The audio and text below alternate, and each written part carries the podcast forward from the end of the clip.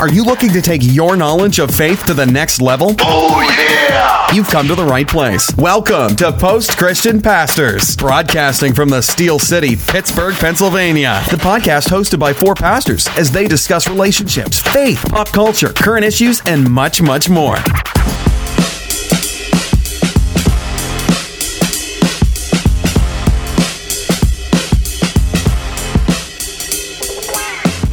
It's post Christian pastors back at you. Hello, everybody. How you doing? As you uh, driving your car, or you're taking a jog, or in a train on a plane. and then, uh, yeah, trains, planes, and automobiles. Did we do that before? Yeah, I think so. We did. Well, we love repetition. Wherever you are listening to this podcast, thanks for tuning in. Uh, we are just four pastors who get together and we discuss all kinds of issues and laugh a little bit and poke fun at each other and have a great time. But we talk about politics, we talk about religion, we talk about faith, we talk about relationships, food comic books, you name it. We try to talk about it. It's fun. It's good time. It's post Christian pastors. We're glad you're here. Thanks for joining us. Hey guys, how are you good? How you doing? Hey, Mark. How you doing? How, you doing, how John? doing? I'm doing well. Doing real well. John's doing well. Yeah, let's uh Still recovering from a lack of sleep, but I'm all right. I'm waking up. I'm going. Yep, yep. Same. Mike, that was Mike. Same. Doing well. And that's Marv. So this week we have uh, a great topic. It's gonna be a little saucy. Probably. I think it is. Uh, you It should. We reminds should me of have. a song I used to know. Red and yellow, black and white, they are precious in His sight. Jesus loves the little children of the world. of the world. This is this is Mike's church basement experience, right? What did you grow Can we up, get- Mike? What did you who- grow who do you up? think what, wrote that what, song? What denomination mm, church did you grow up in? person. multiple, Multiple- you were a church mutt? The mutt. A total. Did mutt. you have a church basement experience? Oh, Like a musty. We did a kinda smelly church 1980s church plant in a mm. credit union mm. basement. Yes, that Wow. was part of the journey. Roman Catholic Church, United Methodist Church, non-denominational mega churches from there back Wow. to the UMC. My Sunday school was in a basement with someone named Grandma Teeters. that was her name. I'm serious. Sadly, Everyone has had a grandma teeters in their life. Oh my god! I'm serious. wow.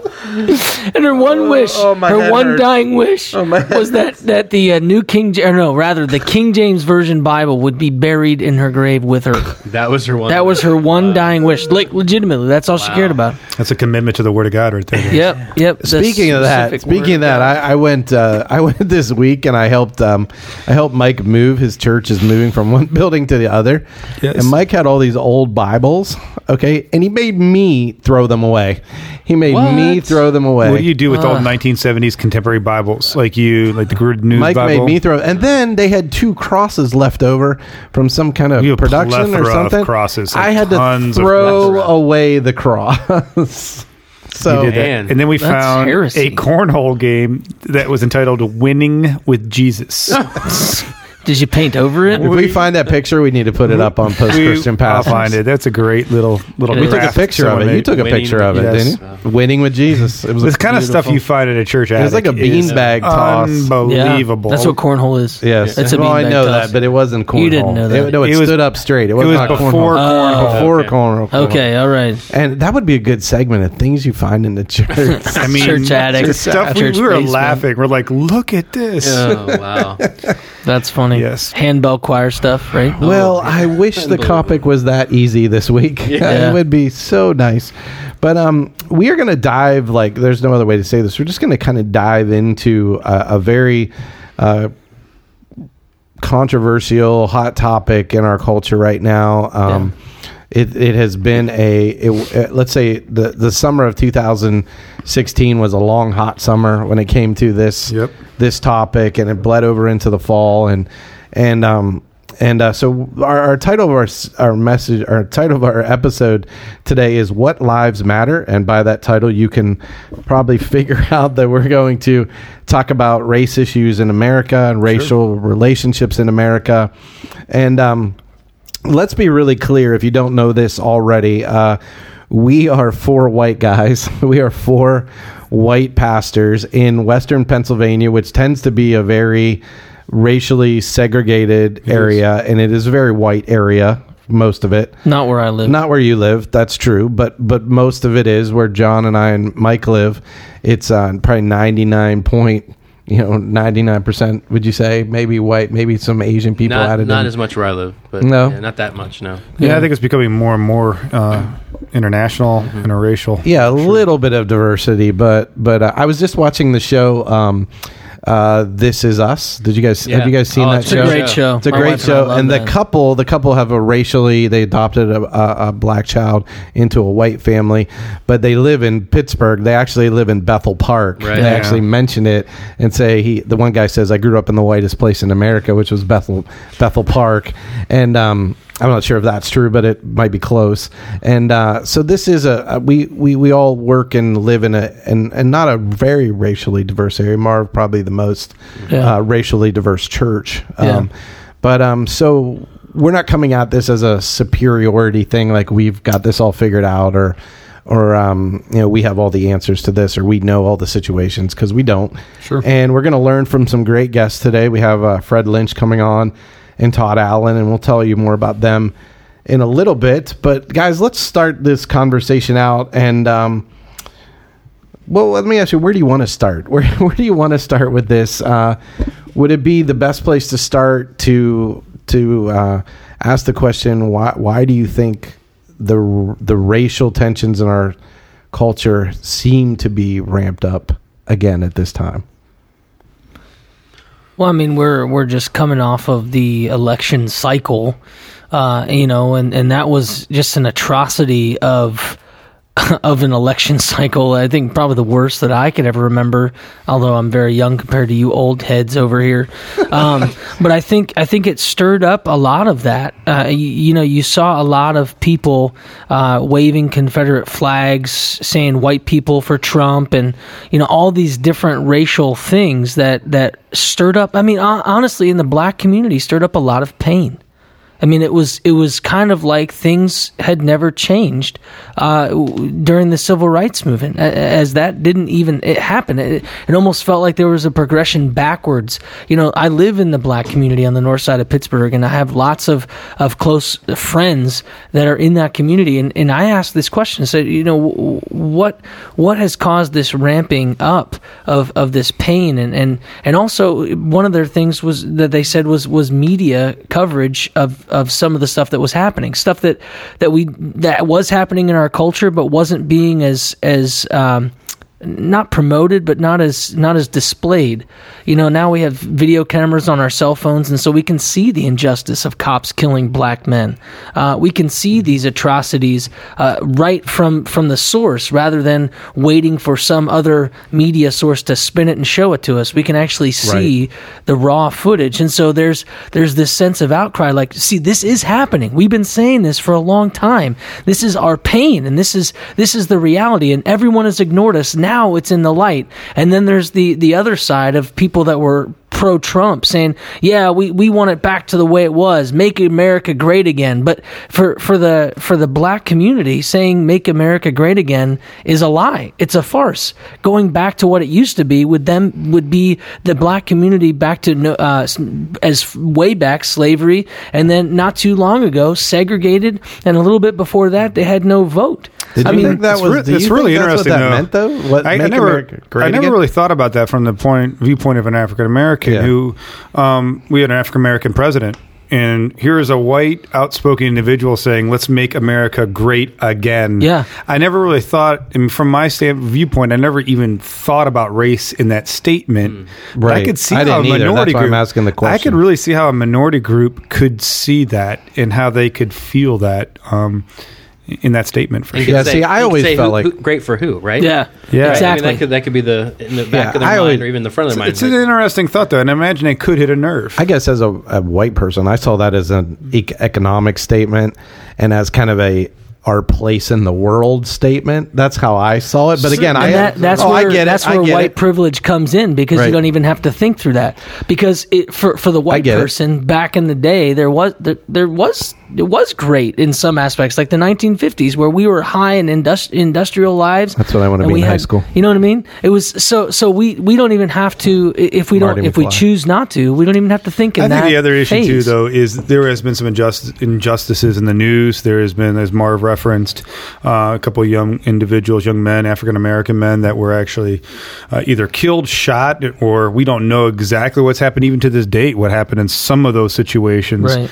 Uh, but that's uh, obviously caused a tremendous amount of tension in the African American community and has surfaced a lot of pain because of that injustice. That is something that I know in my day to day life I'm not aware of. I have seen it. I've been around it uh, for a period of my ministry. I worked with uh, individuals in the city. I stood on a sto- street corner one time and saw a police officer pull up, immediately ask for everyone's ID. And that's never happened to me as a white man standing on the corner. Right. Where I'm standing on the corner, and I have uh, immediately been someone that the cop was interested enough that they demanded me to stop and to look at my IDs. And I remember looking at my African American football players. I was working with a football team at that time, a Division One football program, and I said, "Does "This happen all the time," and they were like, "All the time." Pastor hmm. Mike, and they were like mad that I was unaware of it. And they're mm-hmm. like, "This happens all the time. You need to know that this happens to us every every day, every week." I'm like, "It sucked." The, I felt I felt violated against in that moment that my rights weren't heard. I literally was trying to tell the police officer, "Hey, these we we're walking back from a Bible study. Hey, I'm pastor. I'm pastor of this church right over here. We're walking back from Bible studies. They're football players." And he just disregarded me hmm. and just said, "Let me see all your IDs." And I was Right. like, there was something there that was not right. Yeah. Now, now uh, again, that's obviously, I, and I've, I've, I've black friends who have had that same conversation with me about things that have happened to them, and I, I don't think I think it would be very hard to to discount that for sure. But there's also a visceral response by many white people when they hear the word ru- white privilege. Right. They hear people say, "Well, that's a white privilege. You don't get it because you're white privilege." And so there there are white people who totally shut down and say, Sure. "I don't want to hear that. We live in America. Look, we have a black president. We have uh, we have black opportunity. leaders. You have opportunity the same as I had opportunity. Um, this is the land of the free, home of the brave. You know, like we got rid of all that whenever you know civil rights came in and all that stuff. And I'm I'm just saying that's Yeah. that's the response. And and you know you can't discount all of Right. that. You you that's what the tension is. That's where the rub is. There's a if you will. personal responsibility to our own lives as well, right well. and and we're going to talk about that with Right. with fred and with with todd but but i think that's where there's a lot of tension there's a lot of tension mm-hmm. between am i personal responsible for all my actions? How has the system either benefited me or hurt me? The hmm. economic system political system educational system all those systems how have they hurt black Americans or or white Americans, whoever, Asian, Mexican, hmm. whatever. I, I think that's a really good discussion. I think a great illustration that might be helpful here in terms of helping us kind of understand like the the issues that we're talking about is and I think it's I think it's Emerson and Smith in their book Divided by Faith that talk that use this illustration. They say pretend you're playing in a basketball game, right? And that you have two teams. And the one team has been playing by one set of rules for 3 quarters and the other team has been playing by another set of rules right? And the one team that's playing by one set of rules are clearly getting preferential treatment for in, in cer- ter- certain ways in cer- terms of how the game's played, right? Mm-hmm. And you get to the end of the third quarter, and somebody kind of walks on the court, you know, kind of from outside the situation, goes, "Hey, everybody, this is not fair." This- you're not playing by the same set of rules. This is this is this isn't working. We're gonna we're gonna make everything fair now, but you're not resetting the score.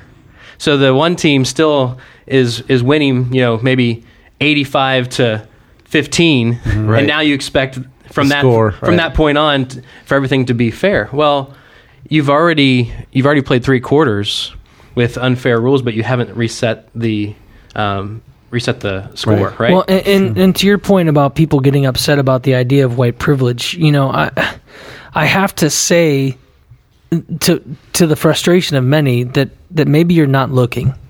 Um, and, and there are some of these differences and these these realities that you mentioned, Mark. But I, I think too that we become so insulated into our own places. Like you had mentioned in, in this area that we are recording, it's it's very white. And so if you live in a very white society and you go to a store with all other white people, yeah, you're not going to notice that black people are, are, are looked at differently when they walk into a store than you are. However, we, we need to purposely be aware of of the plight of those that live in our country, in our state, in our cities, and, and, really think through the process of is it really equal opportunities for getting a job?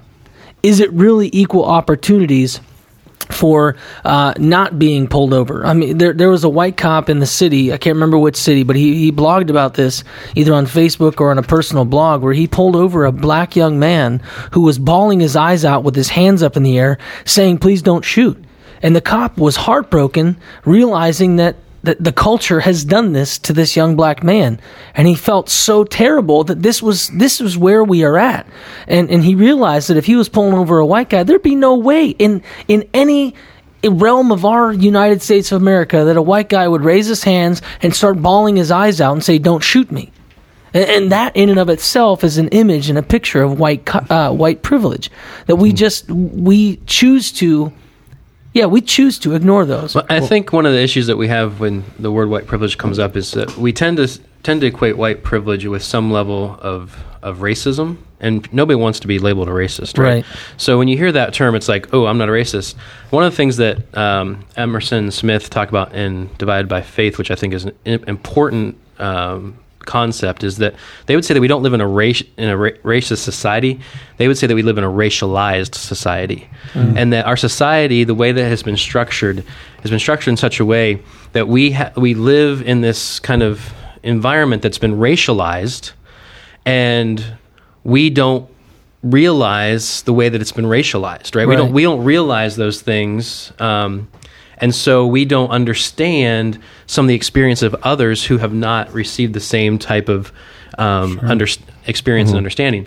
And so I think I, I, really think that that's that's kind of a helpful way to begin to think about it to help people kind of open their eyes and say we live in a racialized society. Like our our American society has been um, built in a mm-hmm. racialized way, whether yeah. we want to yes. admit it or not it has been, and we're only, as I mentioned before, we're only 50 years past civil rights, right? We're less than that past redlining laws. We're less than that past that than school integration. I mean, we are within. And that's just officially, right? Like yeah, officially, right, but right, it's not like right, they ended right, when exactly, it became. Right, right. It hearts and minds changed right. immediately. Right, exactly. And so we're still, you know, it, we're still within a generation of of all of that. And yeah. so to now, expect to not have any holdover from that is just you know I think it's, um, a, can, it's can, a false belief. Yeah. Can I tell you guys? Here's here's some of my problems with this conversation. Though this is what scares me about this conversation is it's almost like it feels like you can't have this conversation and you can't be truthful about everything. Like all the bad stuff on whether you're white or you're black. Like you can't just po- point this thing out and go, this this is not good because somebody on the other side or that side will take it and racialize it into where you're just pointing out well this is a moral problem or this is a this is a this is something that's wrong in whether it's white black asian mexican whatever mm-hmm. and it gets it gets racialized into well you're a bigot or you're you are hateful or you just don't get it. Right. When there are and it seems like nobody can listen to each other anymore. So right. so the point is if i'm white i have nothing to say to the black community and if I'm black, I have really nothing to say to the white community, right? Because I don't get it or I don't know something, or or you can always find an ex- exception to that, or and that's right. really really frustrating because uh, you know as a pastor, I want to be able to listen to people but I also want to be able to speak with grace and truth Right. into situations where I don't get dismissed just because I'm not black or I'm not Asian a or I'm not of things on Mexican. So uh, but Yeah. that's my frustration. I'm and, just saying. And let me help you. I mean, Yeah. yeah. that that's where you know I, I talk about leveraging our white privilege. Okay. First off, uh, uh, because we can speak to our demographic better, we have to be honest with our problem. Like if a black person comes up to you and says, "Hey, you have white privilege," you're going to be ticked off. You're going to be like, "Really? You don't even know me, right?" but but the reality is is that as as white people, we need to call white people out. And the same thing, you know, I know I know Mike's going to talk about personal responsibility. Right. The same thing will happen in the in the in the African American community where there are these issues that they definitely recognize. I mean, I hate saying the word they. My brothers and sisters recognize some of these issues that only black people can speak to black people about them. And because if they if we But come why? at them the same reason why you'd be offended if a black person said you have white privilege. Well, I mean, I think- somewhat, but I can listen. but- I can sit and listen to a black preacher get in my face about my life and what I'm doing in my life, Exactly, and the but- responsibility of my life and But my it's how- it's responsibility all- before Jesus. It's how you couch it. Like if you say the black community needs Right. to take personal responsibility. Like no, that, I'm not saying that. I'm just saying that I've had black. I've had black pastors metaphorically kick me in the gut, kick me in the face, and I'm like, "Thank you, sir." Right, and, and I, Like- I'm not like, saying that as thank you. pastors Thank you for can't that. do that. I appreciate here's, that. Here's the thing: as as a as a white person, because of all of the pain that the black community has gone through in our country, Understand. we have got to earn the right to be heard. Okay. Too often, many white pastors or white folks try to go into the black community, and they have not earned the right to be heard because they're not trying to live uh, a, a life that that says, "I want to." But I, I, would want to say be. the African American needs to earn the right to be heard to be able to speak to me about white privilege as well. and, and I agree And with I- that. This is most the tension. definitely, Right. And this is a, a tension both ways, and relationships have to be formed across these lines. We're, we're human beings. Mm-hmm. Every one of us are human beings first and foremost, whether you're black or white or uh, Native American, whatever your ethnic background is, you're a human being. We should be able to have conversations on that platform as fellow humans. Right, but you know that the baggage of our past pain always affects the way in which we interpret the conversations we have now. I mean, so if, if I'm going to have a conversation with you about parenting and you had a crappy mom or a crappy dad, and I start talking to you about how you need to be a dad or so, that past pain is going to affect the way that's you my interact with that. Right. Right. And That's that's my issue. that's my point is that we don't recognize when we're talking to the, the, the minority community that the baggage But- of their past pain is in, being interpreted into that conversation. But can't we talk to the standard though? And, for all of us, I don't care if you're white, black, whatever. Can't we talk to the ideal and say, this is what Jesus has laid down for us as the ideal. This is what the Word of God lays down for us as an ideal. I don't give a rip what color you are. I don't care. I don't care. But this is what we should all be shooting for, and be able to humbly speak into each other towards that standard, Yes. towards that, And there's a correct way, that. and there's a correct way to have this conversation, right? Certainly in the Black Lives Matter mov- movement, looting stores, uh, using racial, uh, the racial platform, or even just tension that exists because of years of being oppressed, going in and breaking the law is not acceptable. That's not an acceptable response to that. well, that's Right, the but th- standard. but that that's the standard for all of us. Breaking the law is for all human beings, not- no matter who you are. well are. in America. Right. Let's we're only speaking right this and, and and that's that's one example of something that went wrong with the black lives movement uh, the black lives matter movement that's not something that they uh, purport as something that's important for them to We've do all, I mean, for example, when I was in college, I was a freshman in college, and uh, a friend of mine who's he was a really good friend, but he's African American. He was across the hallway. We played basketball together. He was not starting. He was upset about his position on the foot on the basketball team at that particular time. He did not feel comfortable at the university that I was part of. It was a largely white university as far as race is concerned, and there was a lot of things going on. And we had little conversations about this, but I didn't understand the extent that he was not comfortable at this university. He and I argued over a college basketball game that was on TV, and he got so upset that uh, he called his mother and used the race card. And maybe it was something he was feeling inside, and said these guys are, you know, racially, uh, you know, being a bigot to me and saying mean things. And she pulled him home. Another African American professor at the university caught on to this. So she, he was called as well. He said in his classroom, these two white guys beat up a black guy in the dorm. He had a groan, and he said, "If it were up to me, there'd be two dead white boys in that dorm today." And so I was like, "Wow, um, this has kind of gotten out of control." Went over, got an appointment with him that afternoon, talked with him, explained the situation. He listened, was able to back down, said, You know, when I was a young man, people burned crosses in my front yard. I hmm. remember that. And I was like, Man, that is horrible. That makes me so viscerally angry. Hmm. But that's not what happened last night in the dorm. Right. We were arguing hmm. about an Ohio State Michigan basketball game that had nothing to do with race. And that guy is my friend. And he's obviously upset about multiple things. Doesn't feel comfortable being at this particular university, but it shot out as a racial issue. Um, sometimes we see that's the ten- loaded loaded responses that are masked under the issue of race that have very little to Now, do with John, race. Now John, it- you, go, can, John, you talked. To, you you you contributed to a book called "Heal Us, O Yeah. Manuel," Heal Us, which is a great book on racial reconciliation, racial issues, and our. I speak speak to that tension a little bit. Like, how do we? You know, we're gonna have Todd and Fred on here in just a little bit. How do we? I don't know. How do we navigate this as, as you see it? Well, I, th- I think in, one ways, one way the the way that the and I'm not the editor, so I can say this. One the way that their editor laid out the book, I think, is a really great help. Right, the the first set of chapters is kind of an invitation to listen. Right, that's hmm. the that's that's how the book starts out. It starts out as an invitation to listen. We we wrote it primarily to major, majority culture, the church, the church, majority culture church. Right. Um, Do you feel like you wrote it to a certain racial audience or both? Well, I think mostly to the white to white Christians, right? Mostly, though we had a diverse group of authors, right? So We they had- were racially diverse, yeah, the authors. yeah, um, and but our opening chapters were an invitation to listen, and those were all written um, by our minority uh, culture and, and ethnic pastors who wrote who contributed to the book, and I think that was a, it's an important thing to to to highlight is that as we enter into these conversations about race, as we enter into relationships with people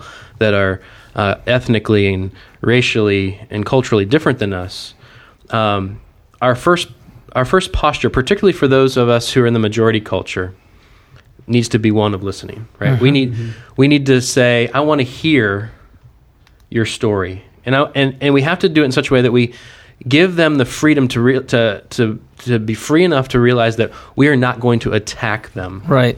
sure. right? For for what they have experienced what they're sharing. Because i think that's the other thing is a lot of times those in the minority culture um, will say hey we want to hear what you have to say.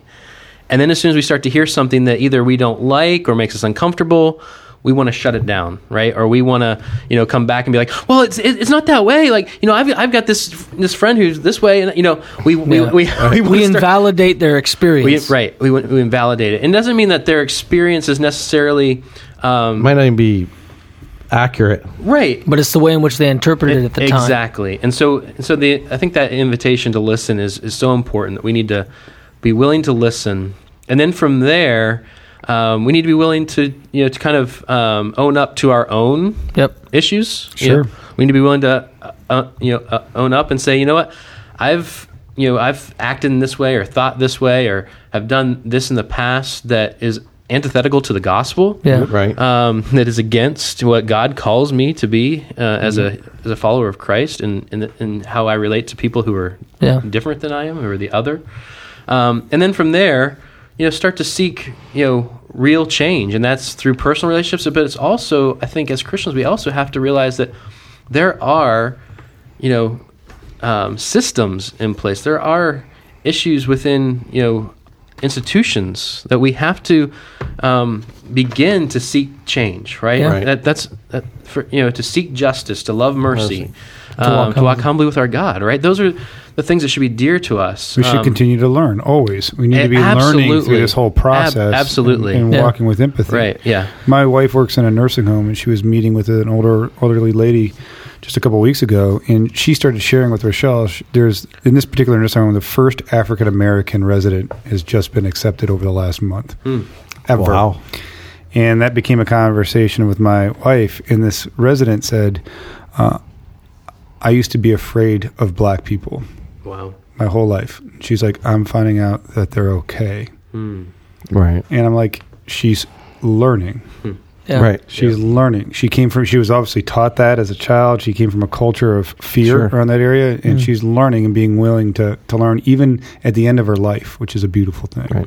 Yeah, I mean, I just wanted to say too that you know, as as people who look at the scriptures as our example, Sure. uh, when it comes to this issue, uh, I I think it's imperative that we tackle it well, because if if we don't deal with it now, we'll be uncomfortable in heaven, because heaven is multi ethnic. Uh, Sure. Heaven says Most every definitely. tribe and every tongue will be there, and, and I I think it is a disservice to our discipleship and our understanding of God when we don't interact uh, or seek to interact well or humbly with the mosaic that God has created. So I think that this is a great conversation, and I hope that all of us are challenged, those who are listening and those who are at this table, to see the importance of of really interacting with the mosaic that God has designed. Well, we're looking forward to this conversation. We hope you are too. We're going to be joined by Fred Lynch and Todd, Dr. Todd Allen, here in just a few minutes. We're going to take a break. We're going to come back. Hopefully, you are ready for this. Hopefully, you are ready to dive into this. Hopefully, you're ready to listen. Hopefully, you're ready to learn here on Post Christian Pastors. We'll see you in a moment. It started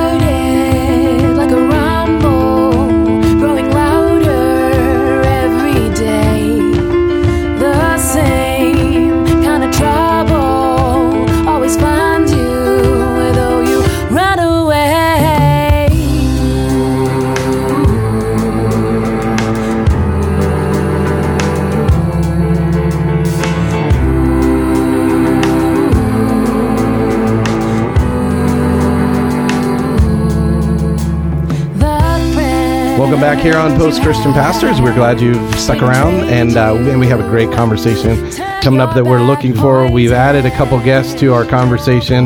Hopefully, you enjoyed the conversation before the break, but we've added two great guests. Let me introduce them to you uh, before we go any further.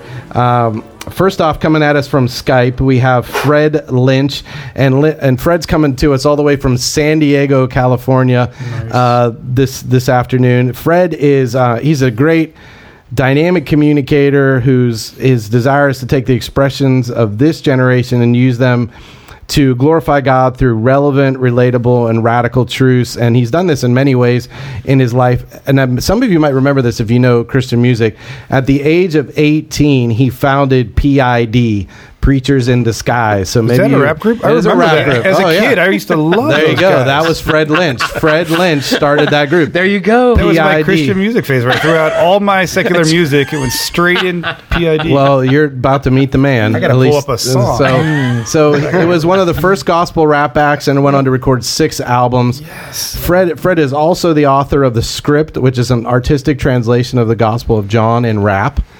Uh, he he wrote a ebook called "What's a Faux Cheesy," which I don't know, so I'm going to ask him. I don't know what a faux cheesy is, and and the real and he and he also wrote a book called "The Real," the New Testament and Bible Bible zine form. So. That is Fred Lynch, and him and I work together at Youth Specialties, and uh, he's a good buddy. Welcome, Fred. How you doing? Mark, what's up, man? It's I'm good to hear from you, man. What's good. up, all my posties out there? I hope everybody's doing good. What's a Yeah. faux cheesy? A cheesy. Well, that you know, you know that book is old. It's already dated. is a for sure statement. Ah, thank you. Thank you. So, and then, and then joining us along with Fred Lynch is Live in studio. live in studio here with us. What an honor. We have the Doctor Reverend. No, the Doctor. just kidding. Not a reverend. Sorry, I'm It'd be just kidding. Reverend Doctor B. We have Reverend Doctor. Sorry, we have the Doctor Todd Allen. He is a professor at Grove City College. He is also a former Geneva professor, which, which him and I met at Geneva way back in the day. Uh, he is a founder of the Returning to the Roots of Civil Rights tour, which is an amazing tour which takes people through the roots of the Civil War movement. rights. Civil War. Did I say Civil War? Yes, Civil rights. Civil rights movement, and um, and uh, just introduces them to some great people that tell the story, and and it's an amazing trip. Uh, you were the 2006 Geneva Teacher of the Year. Is that correct? Long time A ago. long yeah. time ago, and and explain this one to me because I'm really interested in it. You were invited to Yale, right, as part of their 2010 Slaves Narrative Seminar.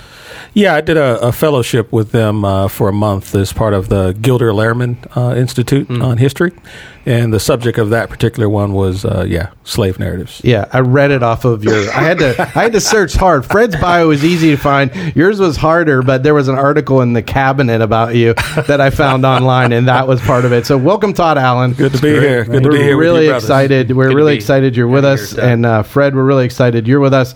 So, um, I don't care who goes first. Fred, you could go first. Um, we've just been talking about who, uh, or talking about what is. Uh, it was we look at the racial issues in America and what's going on in America right now, and in along some racial lines. Just kind of give us a general overall feeling uh, that you have right now, or some of the things that you um, talk about on a regular basis, and and that you're encountering uh, on a regular basis. Sure, man. One of the things that I'd like to probably uh, uh, sometimes we I think what happens with race in America and what the issues of race what happens is that we are talking about separate things because we talk about it from separate uh, realities, different ways that we see it. So I come to you with oranges and you're talking about apples and we're not really talking about fruit. We're just talking about how oranges are or how apples are and we're trying to figure it out. So one of the first things I definitely like to just kind of put out here, uh, and I love it. I'm just starting to read uh, a great new book that I encourage everybody to check out. It's Ta-Nehisi Coates' Between the World and Me, and he's got a really great quote in there where he says, "Race is the child of racism, not the father." And his whole point is that when we talk about race, we got to realize that that's a social construct of racism.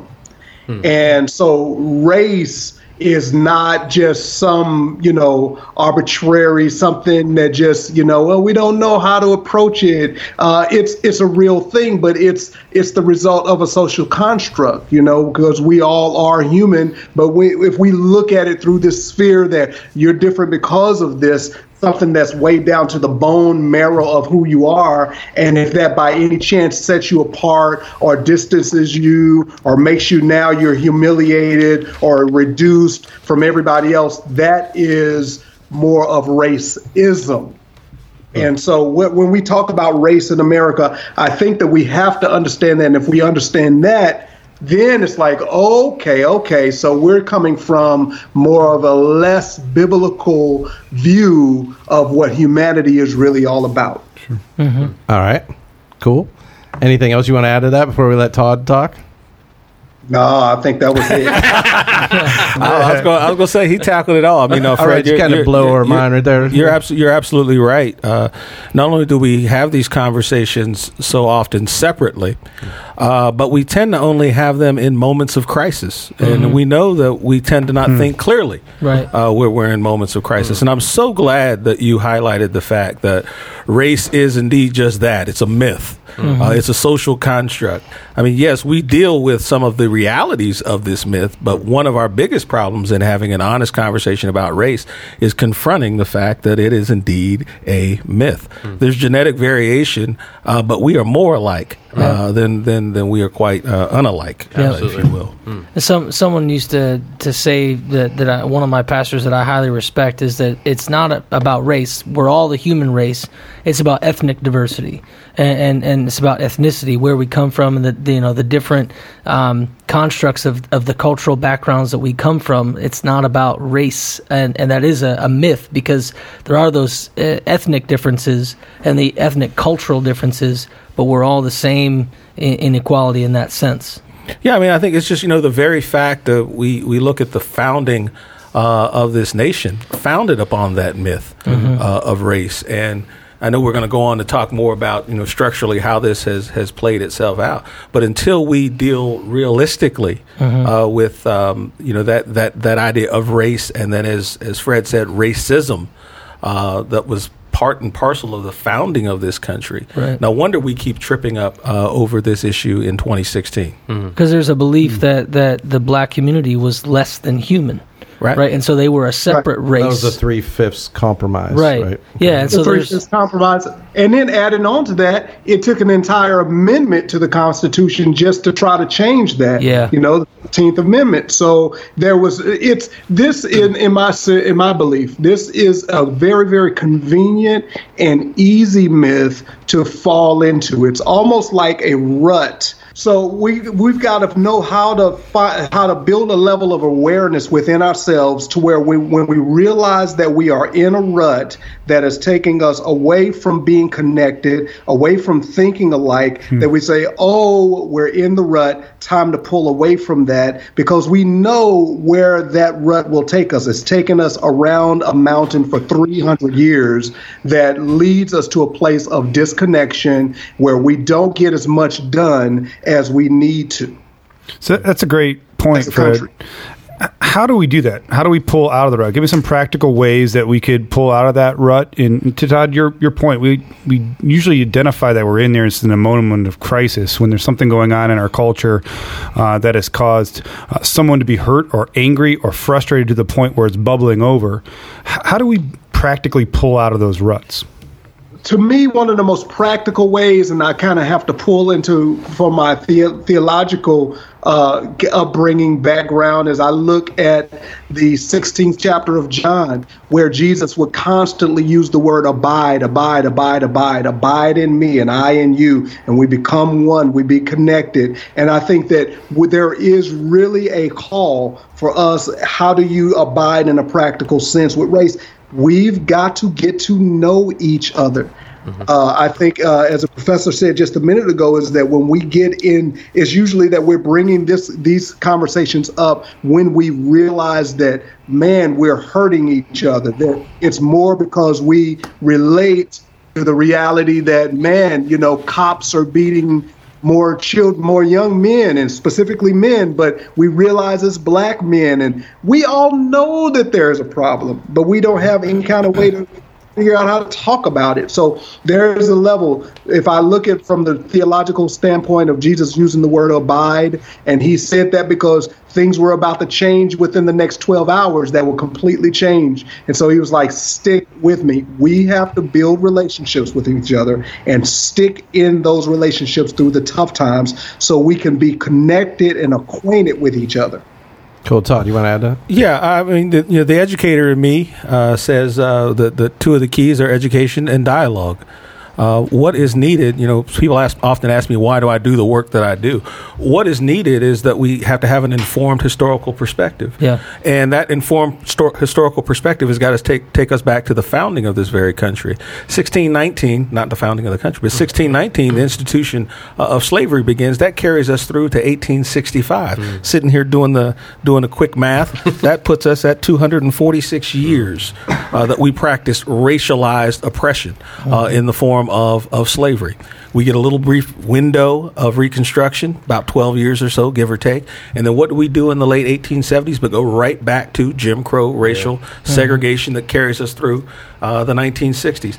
In this country, we have spent 300 plus years practicing some form of racialized oppression, exclusion, and discrimination, and only about 60 years of really trying to live up to the ideals of freedom, justice, and equality. And we wonder what's wrong. If you practice something for 300 something years, Yeah, sure. you get pretty darn good at it, and it takes more than 60 years uh, to undo it. Right, and, And that's and- only 60. We talked about this before you came on. That's only 60 years of it being l- legally legally talked about, Well, but we're only that doesn't mean it just ended 60 Changed years Oh, ago. correct. Oh, yeah. Right, That was just 60 no. years when the Yeah, law and we're only 50 years from Selma, right? Right. I Let mean, me, like, correct. right? Let me yeah. ask you. Let me ask you. So we had this conversation along along these lines. So uh, you did. You actually showed that to me a couple months ago when we we had lunch. Correct. And we talked about, it, and I really appreciate that because it helped me get perspective on the timing and the amount of time.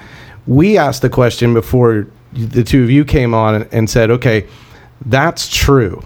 Okay, we understand that. We I get that. That's." That's incredibly true. It, it's it's a sad part of our history. What's, what's true? what you said the, the- Institutional the- racism, institutional racism the history and, and the the question we This had is primarily for the African American community. We're not talking about the Native American community and other racial groups Oh, that have yeah. been Yeah, discriminated we're just against talking- as well. Before you jump into that, I, I wanna I wanna hit a subject on this that I think is imperative to this part of the conversation about the racialized society. Uh, you know, we, we talked earlier about the idea of white privilege, and and I think that the uh, the narrative of slavery barely touches the conscience of a white person, but it is the narrative of the black community. Uh, not just slavery, but also the, the, the racialized society of segregation. It's it's part of the part and parcel for the baggage and pain that comes with the black community. But you know, I talked to uh, you know a white person today and say, you know, what about slavery? Oh, that was forever ago. It doesn't. what we I'm not doing that. Blah, blah, blah. But but the reality is is that's still part of the pain of the black community. How can uh, how can a white person best help the, the, the cognitive understanding of that to, to be sensitive to that um, and also kind of join into the, the narrative of pain so that we can be as fred said abiding together. Because i think that part of abiding together is understanding each other's pain and each other's um, connection to this Right. racialized Jesus idea. said, "Mourn with those who mourn." right You know? right Well, I, I honestly, I, th- I think you all just answered your own question right there uh, in terms of you know that call uh, to mourn uh, with our brothers and sisters in Christ, and so part of it is is seeing us, you know. An individual, not as the other, but as my sister, or brother in Christ, and so that their pain becomes uh, becomes your pain, as Yeah. well. You know, Soong-Chan Rah has a great book out now on that very concept of prophetic lament. uh, you know, of how we, you know, we talk about healing uh, as a country and healing as a people. We've got to be able to feel those pains of others. I know often when it comes to the uh, institution of slavery, uh, some uh, uh, whites I've heard say, "Well, why don't you all just get over it?" And so I go back to them and say, "What's the it that we need to get over?" Yeah. And often they don't know what that it is. And I was Yeah. like, and I also, you know, I don't hear you telling Jews when they talk about the Holocaust, get over it. right You know, Yeah. Yeah. um, You so know, it's being dismissive of, of, of that pain, Right, uh, because they don't wanna confront that frustrating. in They don't want to themselves. confront it. But parallel to this, guys, there's also an area of personal responsibility, and the destruction of the family unit within the African American community is statistically much higher than in the Caucasian community in America. I'm looking at data from the 2010 and 2012 census, where 48.5% of African American kids are raised by a single mother only, versus 18.3% of Caucasian kids. 70% of African American kids, according to the 2012 census, are born uh, out of wedlock. How does the destruction of the family unit play into the role of the African community, African American community, and also this just kind of cycle of not breaking free or breaking through? Well, again, I, I don't think it's just a matter, uh, and this, this is not my area of expertise, but I'm a professor, so I'll speak on it anyway. Sure. Uh, you know, You're just like a pastor, right? Yeah, I don't- because understanding is one of it. And I think at this table we understand the systems of that have caused racism have held cultures down. But there's also personal responsibility as well for us to to advance ourselves. Well, I think there's a personal responsibility for, for many things, and, and and again, as you look at the history, I know we're not talking exclusively here about the African American experience, uh, but it's been a story of, of personal responsibility. I mean. Uh, but also, I tell people when we talk about personal responsibility, we have a personal responsibility not just for ourselves and not just for our families, but we have a personal responsibility to take on structures that oppress others as well. Sure. Um, it's important, you know. I, I I'm aware of, of some of the statistics, uh, you know, that are out there.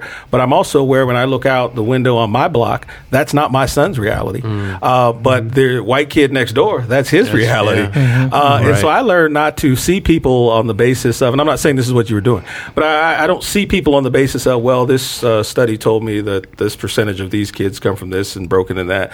I mean. Society's messed up. Period. I don't care if you're black, white, Latino, Asian. Right. Uh, we're living in some messed up times. Um, but that being said, I mean, I don't think that that that idea of personal responsibility has ever been abandoned. But personal responsibility goes along with uh, accountability for myself as an individual, but also personal responsibility to take on those structures uh, that keep people locked in, locked down, locked out. Yeah. Fred, you want to add to that? Well, what's in, uh, I, I love the whole direction of the the, the conversation is going in. Uh, you know, kind of a one of biblical story that really, really kind of I love the whole story of Ezekiel. Right when he before he ever gets the whole calling of the quote watchman on the wall, there's this cool story where there were some refugees that he was sent to, and he really didn't want to go to them. I mean, they were refugees. They were in a bad, bad place, and the Bible says that like he went, but he really didn't want to go. And the Bible says that he got there and he sat among them seven days, not saying a word, before he came with preaching and his prophecies and his what you should do and all of that. He had to sit among them. And I think that's such a good narrative that sometimes we have to come and listen and sit among to where we could really uh, g- kind of almost cleanse ourselves of what I like to call sitcom truths. Sitcom truths are just quick bumper sticker like answers that you could say, well, why don't you just do this? Or why don't you just do that?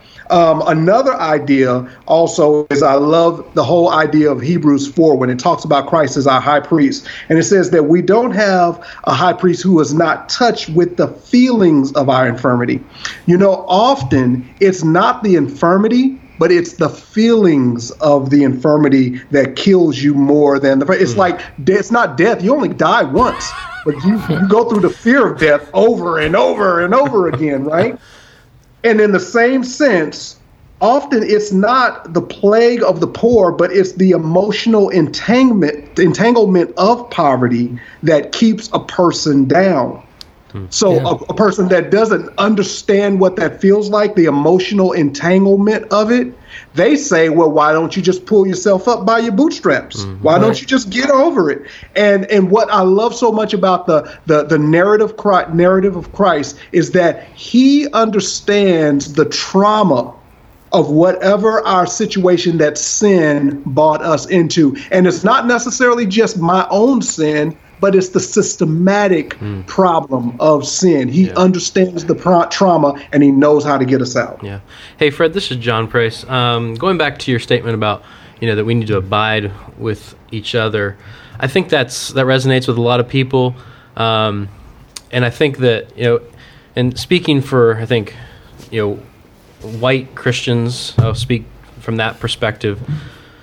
I think there's a sense of oh yeah yeah okay I, we need to have we need to have relationships with people. Okay I get it I get it. You know that you know I mean I think it's Smith and Emerson and Divided by Faith say you know that um, that the um, Promise Keepers movement kind of really pushed this relational connection of of men across racial lines and things like that but that's where it stopped. Like there was no there was no additional steps, and I think for especially I think for um, for white believers uh, in particular, I think that that's that relationship thing maybe a little bit scary or something, but they get that. Like I okay, I, I need to have different. I need to have maybe some friends. I need to reach out to people who are different than me, but you know that if you, I, I'm sure you're familiar with uh, uh, Dr. Perkins' three R's, right? That's only one of the R's, right? Oh, I love Dr. Um, Perkins. And you know, I, I don't think you know white Christians in particular What are- want, what are the want to do the want to do What the other two R's. what are the three? Well, three? three R's are uh, reconciliation, Reconciliation, relocation, and, and, redistribution. Yep. Yeah. redistribution. Yeah. Right. Um, can you can you speak to a little bit of that? I mean, I think because I think the that abiding and that fir- that reconciliation part, I think a- any any Christian is going to say, "Oh, "All right, I get it." Okay. I, I don't know about any. well, Well, that's true. any any any good Christian, you real. But I'm going to say, Thank you, John. Let me let me say this with the Promise Keepers, because I, I remember, uh, especially, I'm old. Okay, I'm I'm 49 this year, and so I remember when I started a rap Todd group and I are back in the 80s, and I remember the Promise Keepers movement coming along, and all of a sudden, all these white folks wanted to take me to lunch. And I'm like, That's oh, I funny. need some lunch. we, we ate well then, didn't we, brother? lunch. But I don't. I don't mean this in a bad way. It's it, and this is all it's about. Practice is what it's about. Yeah. Because what happened is I got two or three invites to lunch, and then that was it. But Yeah. the truth of the matter is that it wasn't an abiding practice. right. It was a Okay. buy and visit practice. Oh, yeah. Yeah, it wasn't okay. about lunch. And- it and should so be about it- living it's life. Back to okay, we've got to abide. Mm. Now, let me flip it and tell you this way. For example, I'll tell you. like Oprah, Oprah's uh, mother told her, or her parents, I think it was her mother told this. She said, "Now, Oprah, all white folks ain't bad. Make sure you find you some good white folks to hang out with." Now, we joke with that, but the truth of the matter is that I have to, in order to survive in the world that I live in, I have to know me some good white folks. Hmm. Mm-hmm. Okay. Hmm. Now, Yeah. And I that don't know that a whole bunch of white people that have to know them some good Latinos and good blacks. Uh, and that's know, part of that- white privilege in in my opinion. Yes. i mean and and i think that you know fred to that point uh, sorry to, to interrupt you in that but i, I think it's fine. important that that we need to recognize that spiritually we actually do need people of, of, of different ethnicities in our lives. One of the things I've discovered, you know, living in the city, I have a I have a lot of uh, you know different ethnicities that I interact with all the time, both on my street in my church.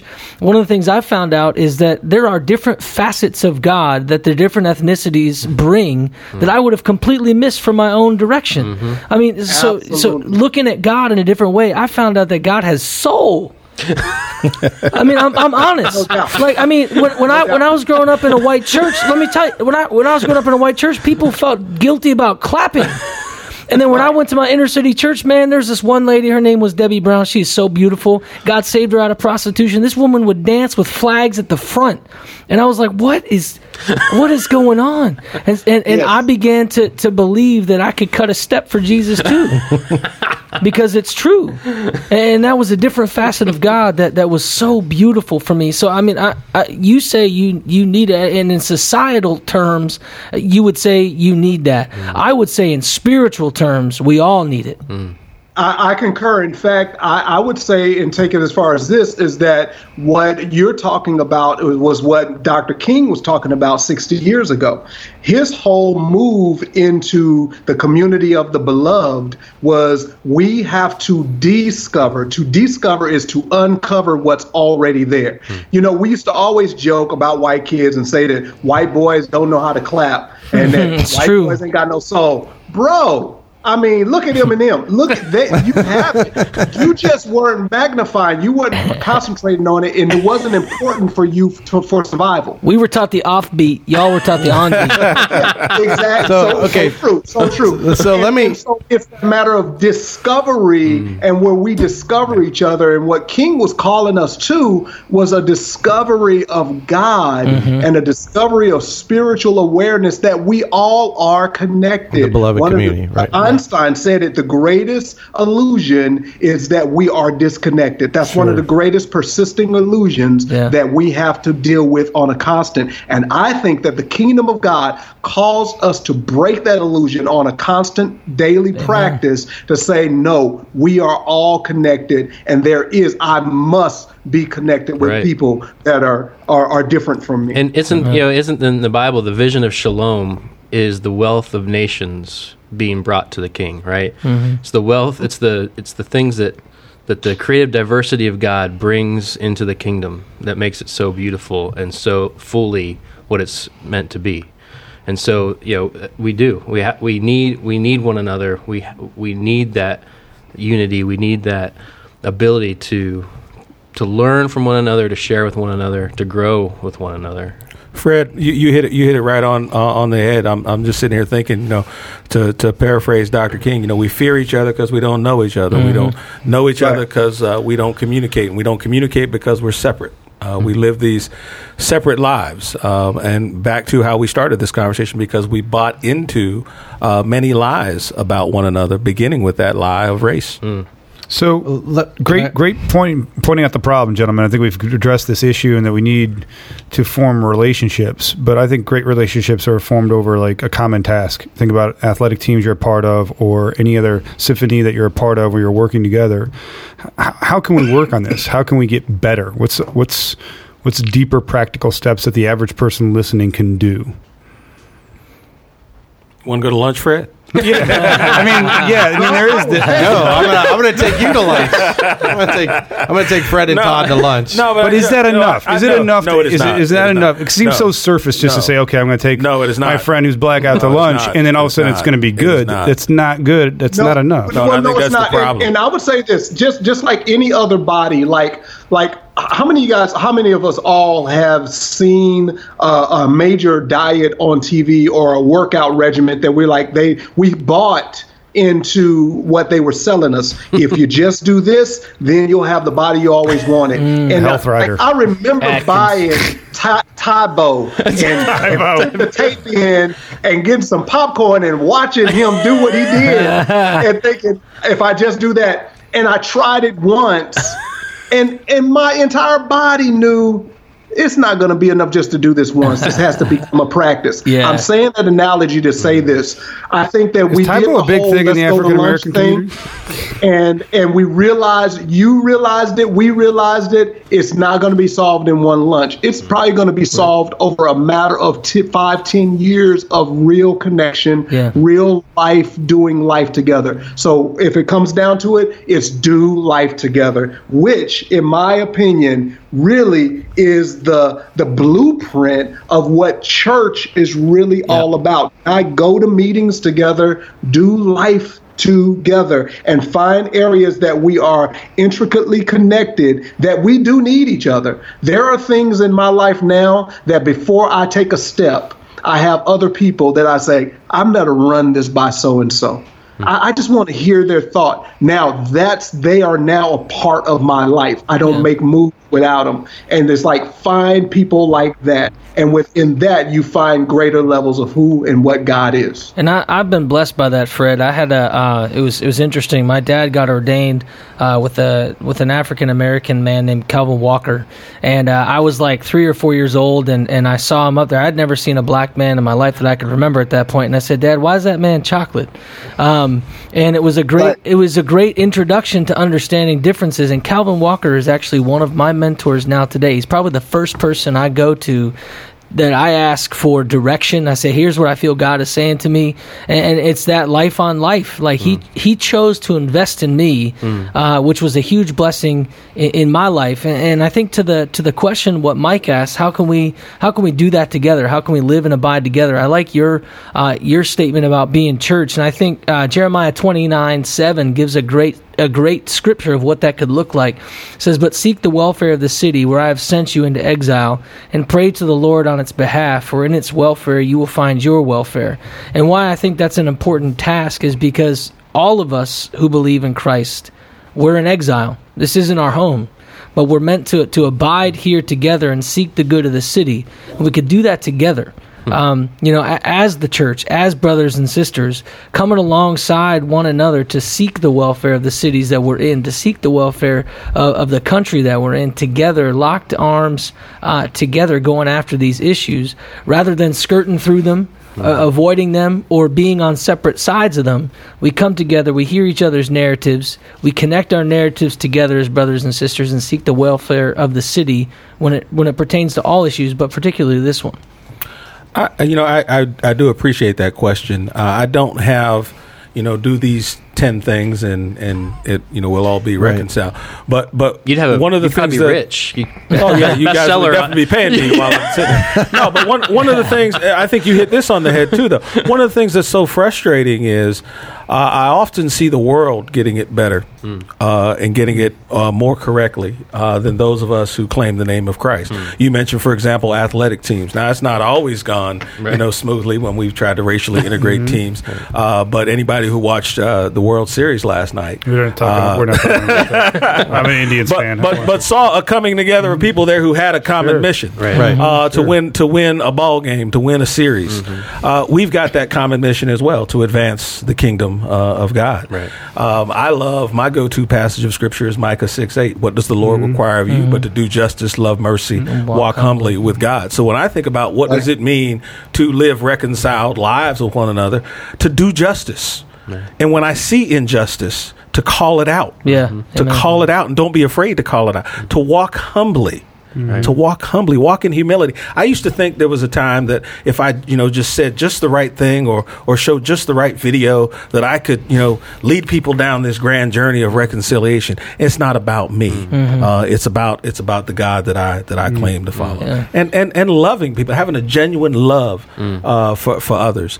Uh, i mean there are things that people do that i don't like but I, i'm so thankful that god calls me not to like people but he calls me to love Yeah. good. Now, th- let me ask you guys. So, let me ask you. These are kind of maybe a couple two nitty gritty questions because I think these are either terms or things that people see in the media that they wonder about or they they immediately have a huge opinion about when they see it. I'd love to get your input on it.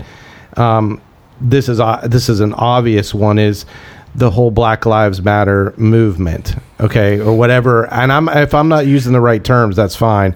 But but what what is your take? And and and maybe you can help us sort through this because you know a lot of people only know what they see on the media, and that's what they uh, they go for immediately. So what is your guys' take on that whole thing? Whatever you want, however you want to you know cl- clarify it. what Um, was good? What was bad? yeah, what was good, what's bad, true, what, what's was- good, and then also like we've talked about this white privilege. We talked about it before you came on. There's a lot of white people who will shut down when they immediately hear that term. They won't listen. They won't sit, as we've talked about, sit and listen to each other's story because they either have a visceral a visceral reaction to that, or they think, well, no, I work really hard to get where I'm at, and the liberal agenda. yeah, it's a liberal agenda, whatever it is. So, so we, I, I know white people who will totally shut down when they hear that term. Is that the best term? So, those kind of two things, like if you could speak into those two things eh, to a to a normal person, like a typical person listening to this podcast, going, "That's what I hear about." It's not obviously not the whole issue, but those are just two things that they hear about a lot what would you say to them? What what would you what would you say about those things? What would you say to them? Fred, you want to start? Sure. Thank you. Uh, good, good questions. First of all, uh, one of the things that I see in the Black Lives Matter movement is I see that they are uh, young and uh, hopeful to pick up a super, super noble cause. And they have a heart to bring about change in the way that they can in their language, in their generation. And so, with that being the case, the worst thing that we could do is being the previous generation, uh, kind of shun them, to resist them. I would say, I think that we have to pull in and embrace and listen to them because the more that if I'm upset, the more I'm listened to, then I'm an intelligent being. then I realize, okay, I can lower my voice because I'm finally being listened to. But yet, if I recognize there there are so many signals that are showing me that I'm not being listened to, then I'm going to find new ways to get listened to. And I think that's what's happening with the Black Lives Matter movement. Is so it, it it's a matter of embracing and pulling in and say, let's talk, let's listen, and let's see what changes. That's what I believe. Okay. I was gonna say, as, as I think about uh, Black Lives Matter, uh, and I know same thing when I talk about the, the civil rights movement. Sometimes incorrectly, I say movement uh, when really it's movements. Movements. Um, And you know, we make it kind of too simplistic sometimes when we want to put just one narrative on Right. what we think it is. I, all, the other thing I say is Black Lives Matter is not new. Hashtags are new. Social media is new. Yeah. Uh, but our experience in terms of trying to give voice to pain and dehumanization, that's not new uh, in, in this day and age. I- know uh, a lot of people are, are critical. Uh, many people are critical of that movement uh, in the moment, and they say, "I wish it was like the movement in the '50s and '60s, as though everybody loved King and loved what was done in the '50s and '60s." And so one time, I actually walked into a class and I put a, a survey on the board of these, you know, results of what people thought of this movement for social change and how uh, it's violent and it promotes violence and it's, it's too aggressive and and uh, you know it's disruptive and blah blah blah blah. And I said, "What movement do you think they're talking about?" And of course, all my students said Black Lives Matter. I said, "No, they're talking about that movement of the '50s and '60s called the Civil Rights Movement that, that you all you know think was so great, and why can't we get back?" to Thank that? you, Professor. and, and, I, and, I, and I tell people too, you know, when I talk about this informed historical perspective, and I mean this in the most kindest of ways, one of our problems is we're just so ignorant mm-hmm. of one another's stories. Yep. And we don't want to take the time to know one Right. another's stories. Right. You cannot understand Trayvon Martin, Tamir Rice if you don't know who Emmett Till is. Hmm. You Right. can't. You can't. right. And we've got to know who Emmett Till is, and we got to know. And he was not uh, a running back for Denver Broncos. there you go. There you go. And we, and we No, got, I and know who got- Emmett and we got Till to know was. all I know those Emmett countless others whose whose names, Right. you know, didn't have a hashtag because we didn't have those 50 and 60 years. ago. Right. Well, and, I think too, you know, I, I on the University of Pittsburgh's campus, which is a very white campus, uh, it's, it's difficult for black students to be there. In fact, you know, a lot of the faculty uh, that are Caucasian are taking sides on this issue in class, uh, calling the the Black Lives Movement just a a crass, um, you know, very violent movement. And you know, Black Lives Matter's been on Pitt's campus, and it's never been violent. Yeah. I mean, it's been a beautiful display. I actually, I actually joined one of them because they had a uh, what, what it was a ten minute silent laydown to to uh, to imitate what happened to the dead young black man that happened, and, and so it was this point of saying to the university right out in front of uh, one of the main dormitories, saying this is what happens when you listen, and, and it wasn't loud, it wasn't ridiculous but people were able to hear and say like here's the pain and the problem is because we see it happening many white people will shut down and not listen to the narrative Well, I, I, I had a dialogue with one of my uh, one of my good friends who who happens to be white, uh, not too long ago, and it was their birthday. And so, you know, in this day and age, you know, Facebook reminds us it's somebody's birthday, so you tell them happy birthday, even if you haven't talked to them in ten years. um, yes you Better, so- you better and- say happy birthday. And so I, I went to her page, you know, as as you know, she's getting all these birthday greetings, and I said, "It's other people's birthdays too." And she responded back to me, "Huh?" I said, "It's other people's birthdays too." And she goes, "I said, remember that conversation we were having about Black Lives Matter?" I said, and you kind of countered with All Lives Matter. I said, "How does it feel for me to say, well, your birthday's really not birthdays too?" that's good And she goes, "Oh, oh, yeah, that's, what we're saying." No one ever said that other lives didn't matter. right right right. No one ever said that. No. But that that was a narrative that people wanted Yep. to run with. Oh, see now they say any better. well, let, us speak to the speak to the speak to the other the second part of my question, which was the the words white privilege or the whole idea. How do we? How do you keep? How do you help white people not just shut down when you start to talk about these things? We start to talk about you've been privileged by the system Well, since think- you were. Oh, can, can I say Yeah. this? First of all, one thing that we have to be careful of, and I appreciate your question, and I think that what you're doing is asking the question that that only you can answer. Okay. yep Uh, for, for, for me as a man of color to come in and try to teach you how not to be oversensitive, how not to overreact to something that you're caught up in doing to harm me is Right. asinine. Right. you got to figure it out. And I think that what's happening, like th- this was was what gives me hope. But we Maybe figure it out sound- together. That's what we've said, though. yeah, we yeah. See, that's that the out. thing. What gives me hope, and I hope this doesn't sound too woo woo or too spiritual or whatever, but I think what's really, really happening in the in the the human psyche, what's really, really happening as a matter of the kingdom of God, like not giving up on us, is that there is an awakening happening. Specifically, I see it in your generation. I've talked to more young white guys and older white guys and girls that just say, you know, this is just some old bull. you know, what's really going on with our people? And it's almost like a body that's recognizing the pain in its knee or recognizing the pain in its shoulder and saying, this can't go on. There must be a remedy. I was just uh, at uh, Propagandas and um, um, uh, Shoba Rocks. They're starting this new tour where they just call it a conversation about race. And they go to different churches. And so they did their first debut here in San Diego. And it was brilliant. It was uh, uh, painful at sometimes and harsh and, you know, and all that. But it was all done with love.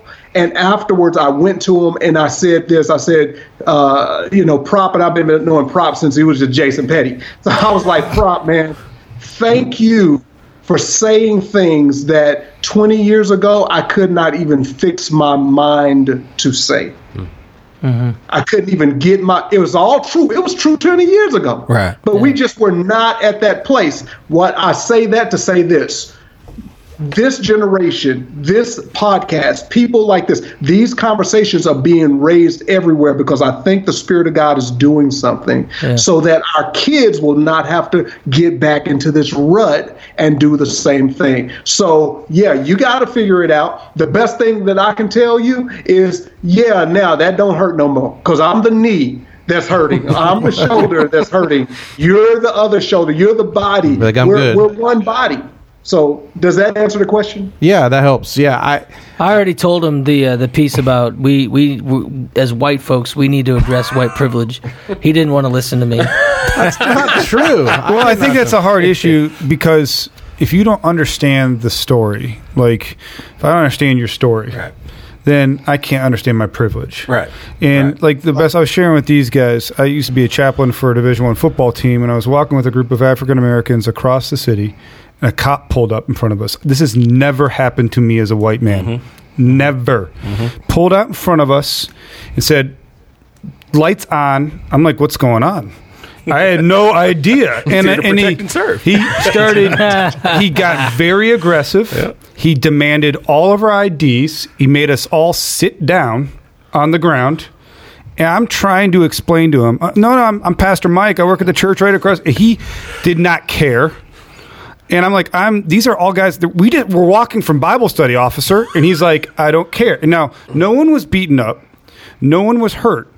I felt small. I felt little. I was angry. I looked at a couple of my guys and went, "Wait, wait, that's that sucked."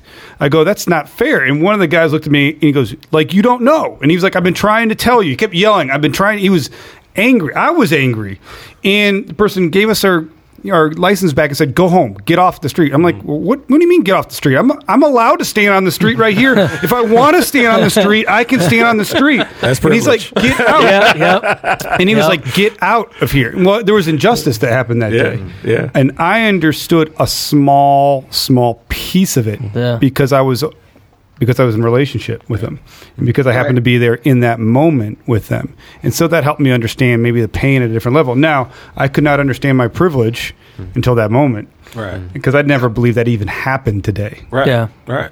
No, and I, I, I, I, I'm so glad to hear you, what you said at the beginning there, Fred, because honestly, I, I find in my experience often while I talk about the concept of, of privilege and, and benefit, because if somebody's excluded, then somebody's getting included uh, for some other reason. Right. But I do, I tend to leave the, the conversations about what do we do with white privilege. I leave that to white folk to talk with each other about. Right. Uh, but you're absolutely right, though. You've got to have you know those relationships kind of understand because I think sometimes we think of privilege is in, in these big, large, grand terms. You know, often monetary and that. And so if we if we don't see these big things, think, well, I'm, I'm not privileged. The mm-hmm. fact that you could walk down the street unmolested. by- Never by- in my by- life. That's Never in never your hap- life. never those- happened. And I was like, whoa. And you really think that they're always there to protect and serve. It's a privilege Right. that not because some they've other been people don't commissioned have. by the government to Yeah. do just that, and it and, and we're like, you know, you're commissioned by the government to harass me. Yeah, and so like when Right, the, I when was the incidents harassed happen this summer, like this summer we see some Well. incidents happen, I have a new lens to look at them, and I'm like, oh, Yeah, maybe, uh, oh, you know, and that's. But I never, I could not, you couldn't tell me to see it through that lens until I experienced it. There's no way I Yeah. could even comprehend what happened. It was another planet. And- It's- and I- it was I a think whole for other planet. It's it's a similar way when my sisters in Christ talk to me about sexism. They're mm-hmm. like, you know, I, I know. They'll tell me. They say, I know exactly what sexism is and what it looks like. But when the when when the light has come on for me, I remember being in a meeting one time, um, about a dozen of us in there, and there was one woman, and she was seated at the far end of the table, and the man who was heading the meeting says, "We need somebody to take minutes," and he took his legal pad and slid it all the way down to the table to the woman that was sitting there, and she was about to take notes, and I looked at her, and uh, I motioned for her to slide the pad back up to me, and she slid it up, and I looked at him, and I said, "Now, if you think that the woman." And the one person of color you got in here about to take minutes, you're crazy. There's some capable men sitting right around you who can do this. But for other men who were sitting there, if you'd have told them that sexism, that there's a privilege to being male, they would have no. Yeah. But in that moment, unless we remain quiet, it, it, it can get mm. and, perpetuated. and and to that point too like i mean w- what mike was saying I guess I come from a different place because I grew up in the inner city. I went to inner city middle school, inner city high school, and and as I got older, I was able to reflect back and see my white privilege growing up in that. You know, where I was encouraged in my academia, and the young black man who was smarter than me was not. Uh, and, and that was just a small example of that. So, I, you know, I, I was I was razzing on Mike uh, earlier, you know, about his misunderstanding or lack of understanding of white privilege, and and I look at it because my experience is different, and so I'm able to see the narrative up close, and so I've interacted with it, um, and that's why I think you know what I said earlier in the podcast in the beginning is that as white folks, if we're going to talk about white privilege, we need to leverage our white here's my privilege point. to talk about to it. understand it is great, but that solves nothing. That- it does nothing. So you Right. preach it all the time, Yeah. Marv, Right. you have, say, "See, bright white privilege." I'm like, so yeah, I understand it. So what? Well, and that's why I told so you. what? Yeah. So Well, here's what and, I and said all to it him does in is that. make me feel frustrated Yes. and guilty Yes. for Yeah. something. I'm like, I don't know what to do Well, with I- that. I- I and th- I so think- I think and there's the- so many people that are like that. Yeah. In this No, I think I think one of the so what's is what do you do next? Mm-hmm. Uh, you know, having been you know made aware and cognizant of, of that, Right. And you know, and people have decisions to make. If they say, "Oh, well, sucks to be you," you know, that's Yeah, yeah. that's not that's not the response. You know, that's not hearing Right. and feeling the pain. That's not what Jesus uh, would do. You know, of, No. of, No of, of, of, of others. But Jesus, unfortunately, that's, sucks to that's be what you. some do. Um, but the challenge is I don't to say, think now you you know that. what? Now I'm going to go the next step here, um, and you know, again, I'm not going to get into the particulars of you know, the, but you know, what are the next follow up things I need to do And- to address this issue? and that's one of the things I told him in, in leveraging the white privilege. I mean, we talked about relocation and redistribution, Mm-hmm. and I, I brought those up to you. Locate to the city. You know, you're saying you're stressing out about having to have two jobs because you live in the suburbs. No, Well, I'm you saying pay- that's the Yeah, but how many people of are gonna do that? right, right. But what I'm saying, but that, listen, if we're going to leverage our white privilege and utilize that, we need to see the things that we can do. If you're going to ask the so what, you better Right. you better do the so what. Unless, and otherwise, you're just saying, oh well. Right, so my point is relocate or redistribute. Like you and I talked about, and you gave me the email uh, of a guy who is an executive that, that is looking to mentor young black business folks Sure. to push them into a different, Make a different level. yes. And so that's my point is that we can leverage that knowing it's there because if we don't know it's there, we're ignorant of the fact that we can do anything. Right. That's one way to redistrib- redistribute. Redistribute, I, wa- I wanted to. I wanted to just kind of say that. You know, Dr. Perkins isn't talking about like a Marxism type of redistribution. Right. He's talking about using everyone's Resource. resources, right? The poor have resources. The you know, No doubt. black, white, Asian. It, we all have resources to bring to the table, right? And we we redistribute. I was going to say is how can we use the platforms Right. that we've been blessed to be Exactly. a part of, uh, whether that platform is a pulpit or a podcast. Uh, or our professions of, of, of what we do, um, you know, Monday through Friday. Right. But how are we using those platforms to make differences Right. Right. Uh, in the lives of people? That's the Knowing- definition of knowing what we know. That's know. the definition of redistribution. yeah, Yes. That's that's my That's Right. your that's my definition. understanding. Okay. Yeah. Yeah. And and that's, and that's leveraging Yeah. those spaces. Uh, no, that's opening yeah. up doors for other people. That's that's taking what you've been given. I mean, it's really biblical too, right? Take what you've been given, give it away. Here it is. All Give it is, all is gift, right? Yep. Ev- All Scripture is tells a us gift. all is gift, Sure. right? It- God gives gifts to all people in different ways in different places, and it's our responsibility to, to steward them well, Yep. right? Yep. Um, Well, hey, I w- I really want to thank you guys for this conversation. That's we could go on for, for days, but we want to play a little game with you guys before you go. All right? So you good? Fred, you good? All the games. All right, you- You work, you work for real when you got a game. Games Yes, is fun. let's Games is fun. Remember that, Fred? Games, is, is fun. fun. That was Ephraim. Games is fun. Games is fun. he said, "Yeah, it's just it's a little inside joke with Fred and I." Uh, so here's the thing: we call this game 10 bad questions. Okay, so we probably asked a few already, but but in this game, 10 bad questions. We both can- have to answer these. We can, yeah, you Yeah. both have to answer them. We're going to ask you random 10 questions. and some of them are really bad and Some of almost them- offensive. Just so you Yeah. It better not be anything like, can I touch your hair? No He's been listening to the past podcast. Okay, some of these are based around some things I know about research. you, Todd. He's done research. Uh, some other, but so here we go. So Fred, uh, we'll, we'll start with you. This is ten bad questions. You can cue the music. We put it in post production. But here we go. Ten bad questions. We'll start with Fred, and then and then uh, Todd. You can answer also. Okay, so this is a really stupid first question. Who let the dogs out? Who let the dogs out? Yeah, Fred, who let the dogs out? You know the song, Who Let the Dogs Out? Yeah. Why do you just assume he knows the song? Get paid off some some really whack music. That's who let the dogs out. I thought it was Grandma, just didn't shut the door. All right, Todd, who let the hey, who let the dogs out? Hey, Fred, Fred, culturally, watch me mess with them. Uh, I'm not so much concerned about who let the dogs out as who left the gate open. Okay. Number- Left the gate open. All right, number two. All right, uh, Fred. We'll start with we'll start with Todd on this one. Okay, Number two. Todd. Okay. Uh, you're chilling on the beach in San Diego, and a sports star sits down next to you with their beach chair. Who would you want it to be? All right, we know Todd Allen loves sports guys. He's got tons of autographs. Tony autographs. Gwynn, Tony. Tony Gwynn. Gwynn. because I'm always told that I resemble him. Yes. little bit. Can I ask a So you want to sit down and talk Who's, to him? who's Yes. Tony Gwynn? Oh, oh He's like one of the greatest hitters of all time. Is this baseball? Yeah. Yes. Oh, I don't care about baseball. So Tony Gwynn? Tony Gwynn. Okay, Todd picked Tony Gwynn. Fred, what about you? Steph Curry. Steph Curry. See, now I You know can ask Steph him how it felt that LeBron stomped on his throat last year. What about the year before? yeah, you forgot about that one. That was that one. That one was in honor of Kevin you, since all your sports guys you There love you so go. much. All right, number three, Mike. Number three, I don't know really what this means. I didn't write it, but uh, strawberry Pop Tarts or brown sugar. Brown sugar pop tarts. Which one? There's, Uh, this is two different. I got to pick one of the. I, I don't, Oh, you I'm can pick pop- whatever. I'm not a Pop Tart guy. You're not a pop tart guy. not a Pop-Tart Ah, guy. so you say no to the pop No He's tart. Pop-Tart. No Pop I'm not a Pop Tart guy either. I'm not a Pop Little, Deb- Little Debbie snack cake. Oh, little Debbie. I'm trying to get away from sugar, man.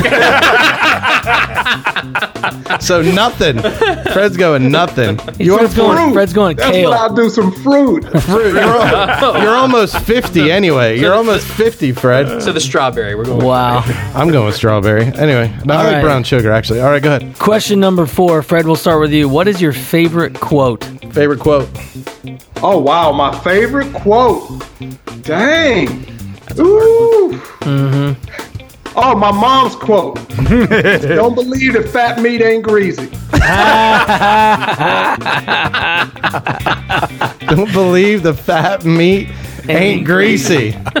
He said, Don't believe, don't you believe that fat meat ain't greasy. fat meat. Or faux cheesy. "Oh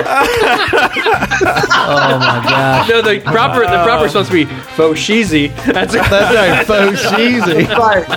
Fat meat is greasy for cheese. I thought you. Uh, I thought you were gonna. I thought you were gonna say your mom's favorite quote was "Get your butt in here, Fred." Wowza. All right, Todd, your favorite quote. Man, education is the passport to the future. For tomorrow belongs to those who prepare for it today. Malcolm X. Ooh, there we go. Nice, good quote. Very good quote. All right, who's is it my turn? Yeah, it's my turn. All right, My man quotes Malcolm X. I'm I wasn't going to say nothing. I wasn't going to say it. I was just gonna leave it at that. I was gonna be- We all were thinking it. No one was saying it. That's because you, that's 'cause you took the best one. I had no comeback for, for that. hey Fred, he's a doctor. He's a doctor. What do you expect? He's got to lay that down. He ain't, he ain't- he ain't got to bust out. No, my mama said. All right, so uh, okay, number five. Uh, we'll start with um, Todd on this one. Todd, what was the first car you ever bought? First car I ever bought was a Grand Am. I cannot remember the year. Grand Am. Grand Am. Pontiac. Yeah. Nice. Pontiac, Grand Am. Sweet, Fred. What about you? My first car was a 1969 Dodge Dart. I bought it mm. for $100 from my uncle. He promised that he would sell it to me for 100 if I rebuilt the motor for him. I thought I was getting a good deal. I would spend some time with him, and that time was way more worth the car or the $100. There you go. That's awesome. Yeah, Fred. Don't don't believe the greasy mate. The, the, the Don't rebuild the engine. Don't buy Oh, a sorry. car. It's staying in the And you can't you can't say you can't say the word greasy. Sorry, the It's fat greasy. meat ain't greasy. You just learned- Greasy. Greasy. Greasy. Greasy. Come Sorry, on. greasy. Yeah, yeah. All right, we'll start with. Uh, This might be the best bad ten bad questions we've ever done. All right. Start with Number- Fred. Uh, number six. Who is who is cooler, Jay Z or Justin Timberlake? JT or Jay Z? Jay Z or JT? Jay Z for sure. Jay Z. Oh, why do you go with Jay Z? Just because he's married to Beyonce? Justin Timberlake started with the Well, NSYNC that- that- group. that- I mean, how That's enough to be said. so, what do you want? Married to Beyonce or pulling off Janet Jackson's? Super Bowl Edit, edit. No, there's no edit for that. That stays in. All right, Todd, Jay Z or JT? White privilege. Why is that even a question? Jay Z.